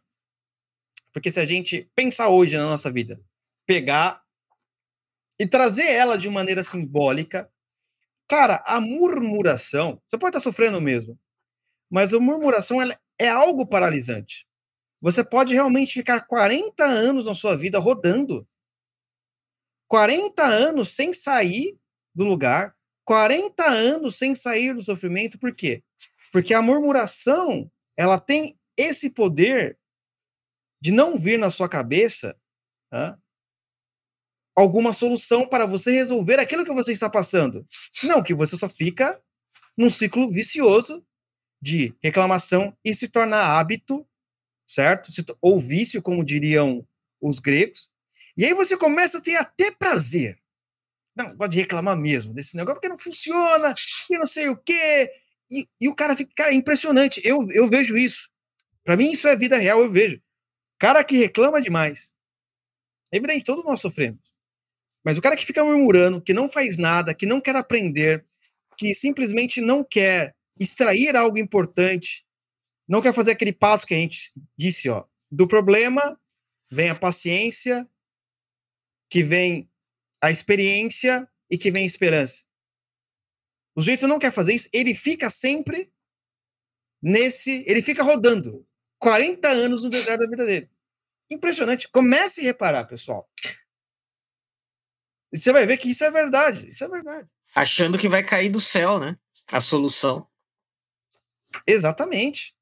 Esse é o problema. É, agradecer aqui também o superchat do nosso amigo C três P O, é o que é do Star Wars? Não, não, não sou do, do métier, não sei, mas achei engraçado também o C três P O. Ah, anos. Errei por cem, hein? Ah. Pouquinho. Errei por cem, pouquinho. É, mas isso é interessante. Você imagina se o Solzhenitsyn ele ficasse só remoendo e é. ele não escrevesse essa obra que basicamente também foi um dos fundamentos para derrubar o Império Soviético. Tá, meus queridos? Então, essa lição do Solzhenitsyn pra gente, principalmente nesses tempos, que muitas coisas estranhas ó, tá acontecendo cada vez mais, e fatalmente, como eu disse, a tecnologia vai aumentar, mas as doenças da alma serão uma praga na vida uhum. de muitos. O exemplo de Solzhenitsyn tem que estar sempre diante de nossos olhos. Porque o que acontece? Você que está aqui agora, me ouvindo, você vai ser aquele que vai ajudar muitos. Muitos que estarão sofrendo e não sabem ou não saberão o que fazer. E com seu exemplo, com a sua paciência, a, com a sua expertise em enfrentar dificuldades, porque no seu imaginário está os grandes. Infelizmente, no imaginário das pessoas que às vezes estão sofrendo muito, elas não têm essas referências que vocês têm. A referência está na Felipe Neto. O que o Felipe Neto faz quando está sofrendo? Vai no Twitter, entendeu? Reclama mais, etcétera. Ah, não tem essas referências. E você tem. Então você vai ser esse apóstolo do não tenhais medo. Ah, como Jesus disse, a seara é grande, mas os trabalhadores são poucos. Essa é a questão. Então aqui, avisos finais, lembrando que as aulas da vida intelectual do André estão lá para os assinantes do Oliver Club, já saiu. Está lá o trabalho criador, que ele fala sobre o processo de escrita, como o processo de escrita é importante na vida intelectual. Perfeito. É, deixar de escrever também é um problema, ou pelo menos saber qual que é essa relação. Então ele vai explicar sobre a escrita, a importância dela. O Jordan Peterson também aborda muito isso. Eu gosto da parte quando o Peterson ele fala que é, escrever deixa seu raciocínio muito mais apurado, porque você consegue colocar as ideias de maneira mais clara no papel do que sair simplesmente aí uma metralhadora de frases sem sentido. O Jordan Peterson tem um guia de escrita também, né? É só procurar aí, no, jogar no site dele que você encontra.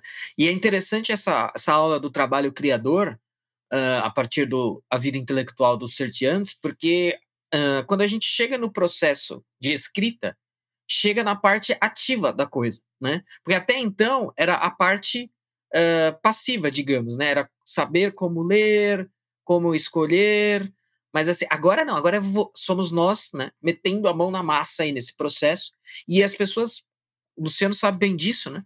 As pessoas nos abordam muito com questões tipo: ah, queria escrever bem, o que eu faço? Queria começar a escrever, o que eu faço? Então, os Sertians canta a bola aí uh, a respeito disso, a partir desse momento, a partir dessa parte, desse capítulo do A Vida Intelectual, que a gente, que, né, especificamente eu abordei aí nas últimas aulas da série, que está lá disponível para os nossos assinantes. Inclusive, teve um assinante ao vivo, alguém assinou o Oliver Club agorinha há pouco aí, cara, caiu aqui o e-mail. Então, fiquem convidados aí, sejam vocês os próximos, os próximos a entrarem para o Oliver Club. Exatamente. Olha, eu estou estudando para criar quadrinhos. Também vale? Claro que vale. Vale para todo tipo de ah, texto que você for, frase que você for elaborar. Não é? Eu fui um grande leitor de quadrinho, não leio há muito tempo por uma série de fatores, mas assim, você tem que saber criar boas narrativas, tem que saber criar boas histórias e, e, e passa por isso aí também. Então, não se esquecendo também que a aula amanhã, nove e meia, Vida de Garganta e de Panta Cruel, com o nosso amigo Evandro Pontes, e para os assinantes do Oliver Club, link aí na descrição, como sempre. E, pessoal, quero falar um negócio para vocês, tá? É a Vida de Garganto aí de Pantagruel. Depois vai ter... Eu vou falar sobre... No, no Oliver Club, irei falar sobre Montaigne. Muito importante. Mas o nosso amigo André Assi Barreto, ontem, ele deu uma aula no Instituto Verá sobre... Como que é o nome do título? Eu sei que era sobre política, matéria que Wagner, mas não lembro o título agora. É, foi, foi é um intensivão de ciência política. Ontem foi a ciência política clássica, Platão, Aristóteles. Ah, inclusive a Flávia Bonachela estava lá, né? Deu aí a honra de sair lá da sua residência no litoral e vir para cá para assistir. É, e foi, foi muito interessante, porque estava programado aí um tempo mais, mais curto, mas é, acabou a, tendo quase seis horas de aula aí. Falamos de Platão, Aristóteles, positivismo, e semana que vem vamos de Eric Voegelin. É isso aí, eu só estou tentando aqui... Ah, eu já achei. Já achei, semana que vem, então, no, no Instituto Verás, pessoal, é, não, é, não é gravado, não é online, lá é só presencial. A gente quer, a gente acredita que isso é muito importante, que nem esse negócio do Círculo do Livro, tem que sair da internet, tem que ir para lá. E, e quarta-feira agora também, para quem teve, para quem assina o Teatro das Ideias, tá aqui com a gente, que teve aula com o professor Joel Gracioso, o professor Joel Gracioso vai estar lá quarta-feira no Instituto Verás, e irá dar uma aula, uma palestra sobre educação clássica, no dia vinte e nove do nove, às sete horas, tá? Então, qual que é o site? É que tem que entrar no site, é instituto veraz ponto com, é isso? Isso. Ou coloca no Google, Instituto Verás, vai aparecer, depois a gente vai aparecer fácil. Né? Então vai ter a palestra, então não perca, vai ser legal. É, eu espero conseguir ir, porque eu quero ir muito, mas eu lembro que nesse dia eu vou ter que trabalhar até oito e meia. Vou ver se eu chego no finalzinho. Quarta-feira, quarta-feira normalmente eu, eu trabalho até umas nove da noite. Mas eu então, acho que eu não vou conseguir ir mesmo. Mas vai lá, pessoal. Prestigiem é, o professor João Gracioso, que deu aula sobre Santo Agostinho e Maquiavel. Ah, vá lá, o conheça pessoalmente. Vai ser legal, vai ser top. Vai valer a pena, então, a educação clássica, o que a gente está ensinando também lá no Teatro das Ideias, né? Então, nossa lista é baseada na educação liberal, na educação clássica, e o João Gracioso vai estar explicando os fundamentos da educação clássica, clássica, formação para o belo, bom e verdadeiro.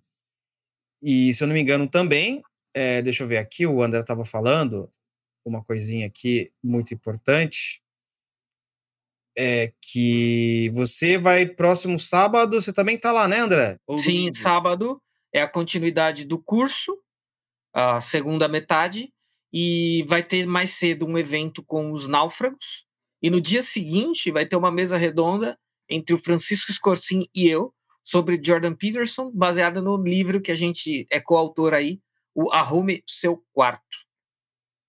Ah, legal, vai ter os náufragos lá, vai fazer um podcast sem censura. Sabadão você continua dando a aula sobre o intensivão de ciência política, e domingo vai ter também uma palestra sua lá, com o autor do livro Arrume o Seu Quarto, Francisco Escorcin, meio dia e meia, por aí? Vai das onze horas. Isso, a, a mesa redonda vai ser das onze ao meio dia e meia, e na pós meio dia e meia vai ser autógrafos, né? Meus e do Escorcin aí, nos livros.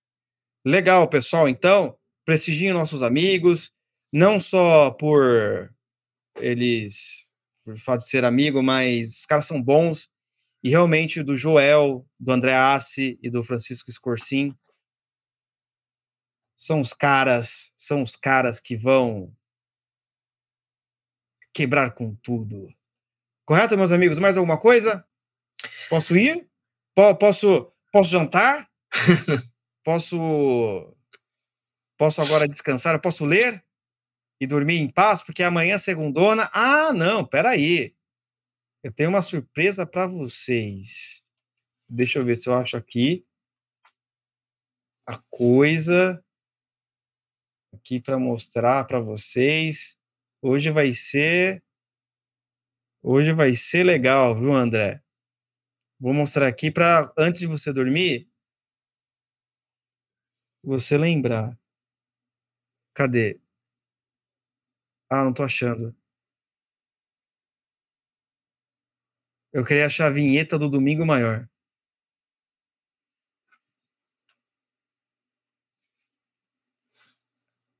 Ó, achei aqui. já para você lembrar quando você for a dormir hoje à noite. Você, você, todo domingo agora vai ser Oliver Talk, Domingo Maior. Ah, agora vocês também irão dormir já, porque é dia de trabalhar. Até a próxima, pessoal. Até próximo domingo. Forte abraço.